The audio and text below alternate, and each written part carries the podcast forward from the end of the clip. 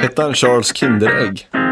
Ja, han hette Kinderägg. Kinderägg. Och man får tre önskningar i ett.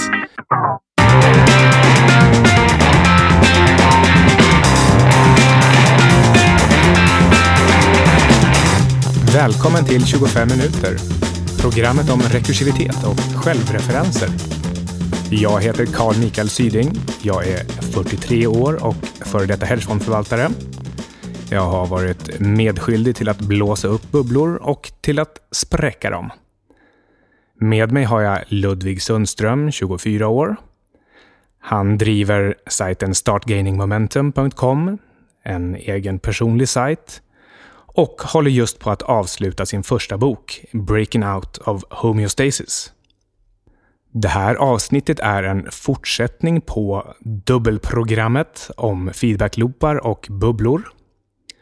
Del 1 avslutades med lite Warren Buffett-kritik. Och nu går vi vidare med att prata om intressegrupperna i en bubbla. Jag har ju fyra stycken som jag tänker på inom olika branscher när det kommer till bubblorna. Räkna upp dem. Ja, eh, först är det de illvilligt inställda. De som är mot vad som händer och de är helt enkelt partiska. Eh, två exempel skulle kunna vara luditerna, alltså de som är emot teknologi. Om du Så. har läst boken Populärmusik från Vittula. Det har jag faktiskt inte. Då eh, finns det många lestadianer i den boken. Okej. Okay.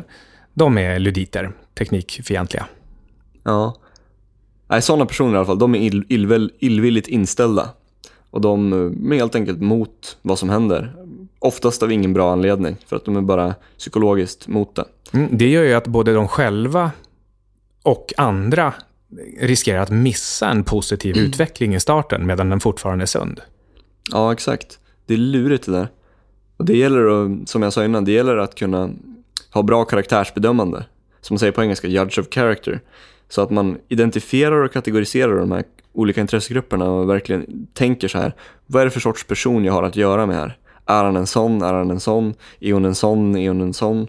Och lägger dem i rätt fack när det kommer till just det här med bubblor, så man inte blir lurad. Eh, ett annat exempel på en illvilligt inställd, det skulle kunna vara eh, om du frågar en socialdemokrat vad den tycker om en moderat. Eh, för 20 år sedan, då partierna var olika fortfarande. Då då hade antagligen en socialdemokrat varit väldigt illvilligt inställd mot en moderat och vice versa. Nu är du farligt nära faux pas. Ja. Det vill säga att prata om politik. Då går vi till nummer två, charlataner. De som vill luras för att tjäna pengar. Och du, du brukar ju prata om kamouflerade charlataner. Ja, men så finns det ju, det finns ju helt enkelt vanliga charlataner också. ja, det finns mer än någonsin nu med internet marketing och internet i allmänhet. Kamouflerade charlataner är riktigt obehagliga, för de har varit duktiga på någonting och skapat en, en trovärdighet och en auktoritet. Så när de sen säger någonting annat i något annat område, då är det lätt hänt att de får förtroende helt enkelt och man, man tror på dem en, en charlatan i största allmänhet. Det är bara vem som helst som går in och utnyttjar till exempel en, en trend och utnyttjar att man förstår att massan kan, kan luras in i det här om man bara använder rätt jargong, rätt kläder, rätt mentala modeller. Ja. Och, eh, till exempel en, en aktiemäklare eller finansanalytiker kan mycket väl utnyttja det här, eller för den skull ett teknikföretag. Eh, det är bara att använda rätt buzzwords i, i sina pressreleaser så triggar det massorna till att tycka att oj, det här låter väldigt framåt och, och spännande. De är inne i precis rätt område. Ja, exakt. Det är två personer som, som man skulle kunna ge ett exempel på som är då, inte charlataner, men kamouflerade charlataner som du snackar om. Det är, jag säger inte att de är det, men jag säger att det skulle vara bra exempel på det. Det skulle kunna vara Ray Kurzweil och eh, Tim Ferris, om ni känner till dem. Och det, båda de här personerna är duktiga, har gjort många bra saker. Men de uttalar sig på väldigt många områden och har mycket auktoritet i allmänhet. Och folk är benägna att tro på dem även när de pratar om saker som egentligen de inte har någonting, ja, någonting att backa upp vad de snackar om. De har inget track record på det. Men ändå så tror folk på dem. Eh, och nu säger inte jag att de har fel på någonting specifikt, men jag säger bara att det är bra exempel på två personer som skulle kunna vara eh, kamouflerade charlataner. Det pågår ju en liten kampanj just i dagarna på, på Twitter om att få Tim Ferris att intervjua mig. Ja, just det. Ja. Det, det skulle ju i sådana fall vara i konkurrens med Hugh Henry och Ray Dalio och George Soros och precis alla ni kan tänka er. Ehm, Det vore jäkligt coolt om man gjorde det. Ja. Jag, skulle lyssna på den intervjun.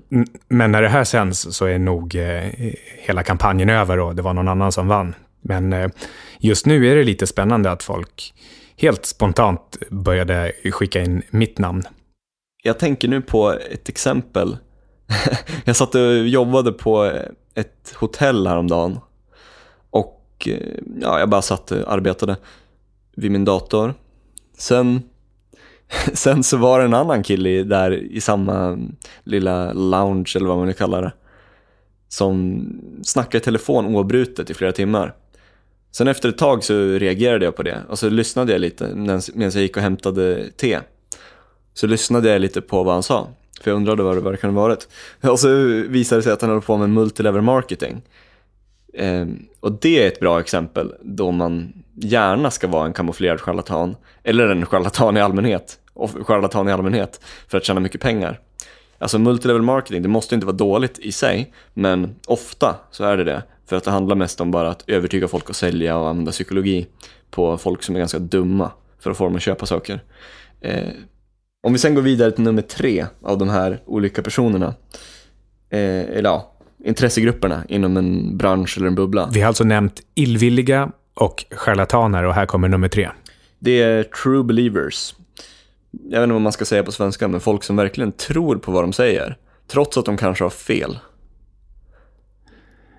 Kallas också för eh, äpplefreaks, äpplianer, applianer. Ja, just det. Du, du menar, du menar Apple-företaget? Ja, Ja, okej, okej. Ja, All, om du har en iPhone, då är du en true believer. ja, det skulle jag vilja hålla med om. Fast jag tror inte de skulle vilja hålla med om det. Nej, det är väl liksom lite det som är själva grejen med att vara en true believer också. Att då är man ju på riktigt mitt inne i det hela och ja, kan inte se på sig själv utifrån och, och, och se att man är, har ryckts med. Ja, men det värsta med sådana här true believers, det är att eh, det är inte nödvändigtvis att de är true believers, för de, de kan ju ha rätt. Men det värsta är för dig som är, inte nödvändigtvis har någon branschkunskap, eller vet vad, vad den här grejen handlar om. Och så är du benägen på att tro på dem bara för att de tror på det så mycket. Så att du blir... Eh, Ja, du ser hur passionerade och entusiastiska de är, eller hur nöjda de är. Just det, på så sätt så är de minst lika obehagliga som charlataner och kamouflerade charlataner. För här, här kan man inte genomskåda vare sig någon lögn eller, eller eh, dissonans i deras beteende eh, eller avvikelser, utan eh, här ser man folk som är glada, lyckliga, stoppar in sina egna, sina, sina egna pengar och sin egen tid, Eh, är fullständigt eh, frälsta och med i trenden. Och den typen av entusiasm, det smittar väldigt lätt av sig. Ja, alltså, det, du kan ta vem som helst egentligen som håller på med någonting som, som de verkligen tror mycket på. Bara låt oss ta ett extremexempel, typ ja, eh, astrologi. Det är bevisat att det är totalt skit. Eh, eller är det astronomi jag menar kanske? Du menar astrologi? Ja, menar- Astronomi eh, funkar. Det är astronomi, Stephen Hawking. Astrologi, Saida. Exakt, ja då är det lätt att ta fel på de där. Men jag menade astrologi som jag sa från början. Och eh, om, det finns säkert folk som fortfarande håller på med det och tror på det av någon anledning. Och ändå, om, det, om de har säkert klubbar, intresseföreningar, där de håller på och snackar om hur viktigt det är med astrologi och hur det kommer förändra världen och hur bra det är. Om du skulle gå dit så skulle du gå och snacka med dem och skulle du säga typ Hörni, det här är ju med astrologi, det är ju sjukt viktigt. Och det, jag är jättenöjd över att ni håller på med det här. Och ni kommer tjäna så himla mycket pengar på det. Tror, du- tror du möjligen de skulle någonsin säga emot dig? Utan de skulle, allihopa skulle bara klappa dig i ryggen och säga Ja, det, det här är bra grejer alltså, vi kommer verkligen förändra världen. Och det, det tycker jag är ett ganska tydligt tecken när man har att göra med folk som är true believers i allmänhet. Ja, True Believers kan man nästan säga, det är som de illvilliga, fast tvärtom. de illvilliga hindrar en från att, att vara med när man ska vara med.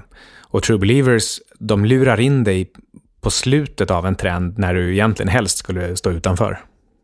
Exakt. Det gäller helt enkelt att kunna bedöma sig skillnaden mellan dem och tänka vilken sort de är. Och det... Ja, de är lite motsatsen där. Illvilligt inställda, de, de är bara mot av någon dum anledning, även om det är någonting bra. Medan true believers, de tror på det så mycket att eh, de vill få med dig bara för att de, de tror på det och tycker det är kul. Om vi sen går vidare till den fjärde kategorin, då är det helt enkelt följare. Folk som hänger med. Och det är alltid den viktigaste delen av alla trender och bubblor och allting som blir stort. De flesta, det som man brukar säga, liksom, de flesta personer i världen är följare som inte tänker eller gör så mycket utan de bara kollar på andra och hänger med. Och jag skulle säga att vad man än snackar om i allmänhet när det kommer till bubblor och trender och feedbackloopar som har att göra med folk då skulle jag vilja säga att minst 80% av folk skulle jag vilja klassificera som följare. Och sen de resterande 20% skulle jag vilja säga är ja, de tre andra grejerna. Illvilligt inställda charlataner och true believers. Vad ska vi göra med följarna då? Ska vi, ska vi döda dem eller vad, hur eh, kommer vi till rätta med det här? Det, är, det är inte så mycket att göra utan det är bara att acceptera hur det är och tänka som sagt. När det kommer till någonting som har att göra med bubblor och trender om man är intresserad av det. Och tänka bara, vad har jag att göra med för sorts person nu? Vad pratar jag med för sorts person? Eller personen som skriver den här artikeln eller vad det nu är. Är den här personen en illvilligt inställd som bara vill smutskasta den här saken eller att det inte ska gå igenom? Eller kanske till och med har ett företag som sysslar med någonting annat som kan skadas av att den här bubblan skapas eller vad det nu är. Ja, men det vore ju bra om man hade en master i psykologi. Men hur ska man veta vad det är för person man har att göra med? Hur ska man veta om man själv är inne på något eh, snedspår? Det tar oss till veckans tips. Veckans tips är att bli bättre på psykologi och beslutsfattning i allmänhet. För att det, det är en enorm fördel jämfört med de flesta andra personer. Du blir genast den enögde bland de blinda. Så veckans tips är skaffa en master i psykologi. Ja, inte nödvändigtvis. Man kan faktiskt göra så enkelt så att eh, man kan bara gå in på internet och googla på cognitive biases. Så kan man läsa den första artikeln, vilket antagligen är Wikipedia. Och det, där har du en fin uppsamling på alla olika cognitive biases. Och cognitive biases, om du inte känner till det uttrycket, så är det, mm, det är typiska felsteg man gör i sitt tänkande som får en att istället för att tänka efter så bara hoppar man till en slutsats. Vi har nämnt väldigt många cognitive biases tidigare i många andra avsnitt. Vi nämner dem också alltid på engelska för säkerhets skull. Exakt. Så veckans tips är egentligen, gå in på Wikipedia och leta efter cognitive biases. Ta det på engelska. Ja, och du behöver verkligen inte läsa psykologi på något universitet för att det är mest skit man lär sig där. Eh, nu har inte jag gjort det, så jag kanske inte ska säga det. Eh, för då är jag ju lite av en kamouflerad charlatan. Men jag skulle ändå vilja påstå att psykologi är inte särskilt svårt. Ska vi hoppa direkt till veckans bok? Veckans bok är Edward Bernays som skrev en bok som heter Propaganda.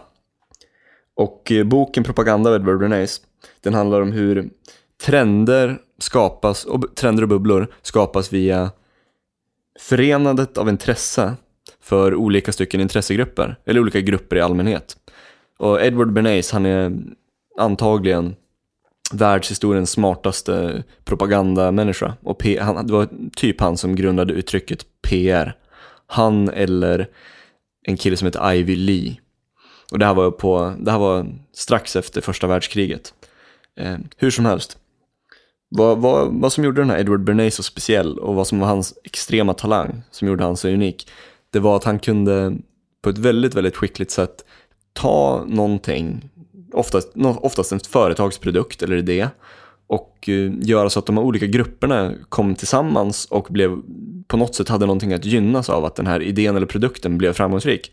Så att han skapade intressegrupper och eh, vad man idag kallar för liksom brand advocates eller brand ambassadors för vad det nu handlade om, om det var ett varumärke eller en produkt eller en service eller ett event eller en person som, som ville bli känd.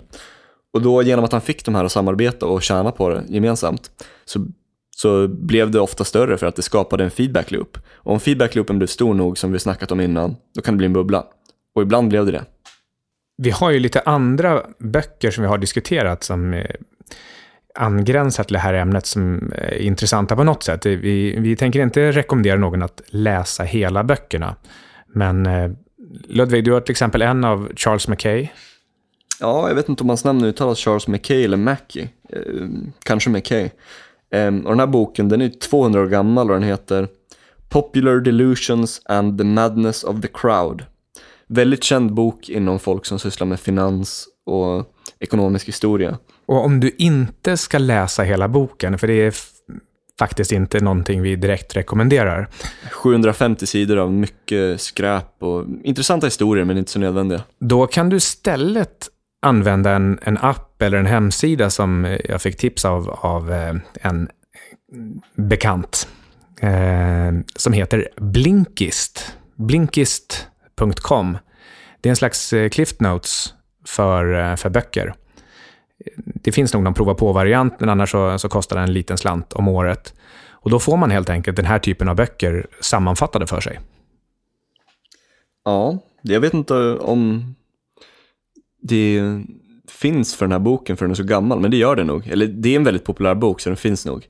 Eh, men vad boken handlar om i alla fall, det är om man bara rabblar upp de olika avsnitten i boken som är olika liksom, trender eller exempel i historien då folk via grupptänk gjorde massa dumheter.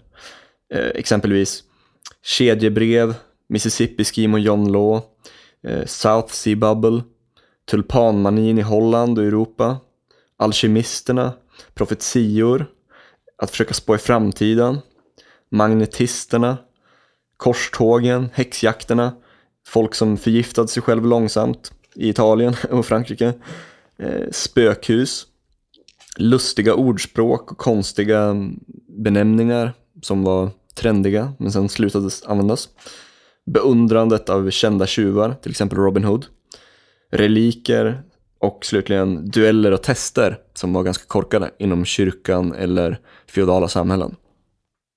Och den sista boken som jag bara vill nämna som är en slags standardverk när det gäller eh, paniker, manier och krascher. Det är just ja, boken heter precis så. Manier, paniker och krascher av Charles Kindleberger. Den är ganska seg. Hette han men... Charles Kinderägg? Ja, han heter Kinderägg. Kinderägg. Och man får tre önskningar i ett.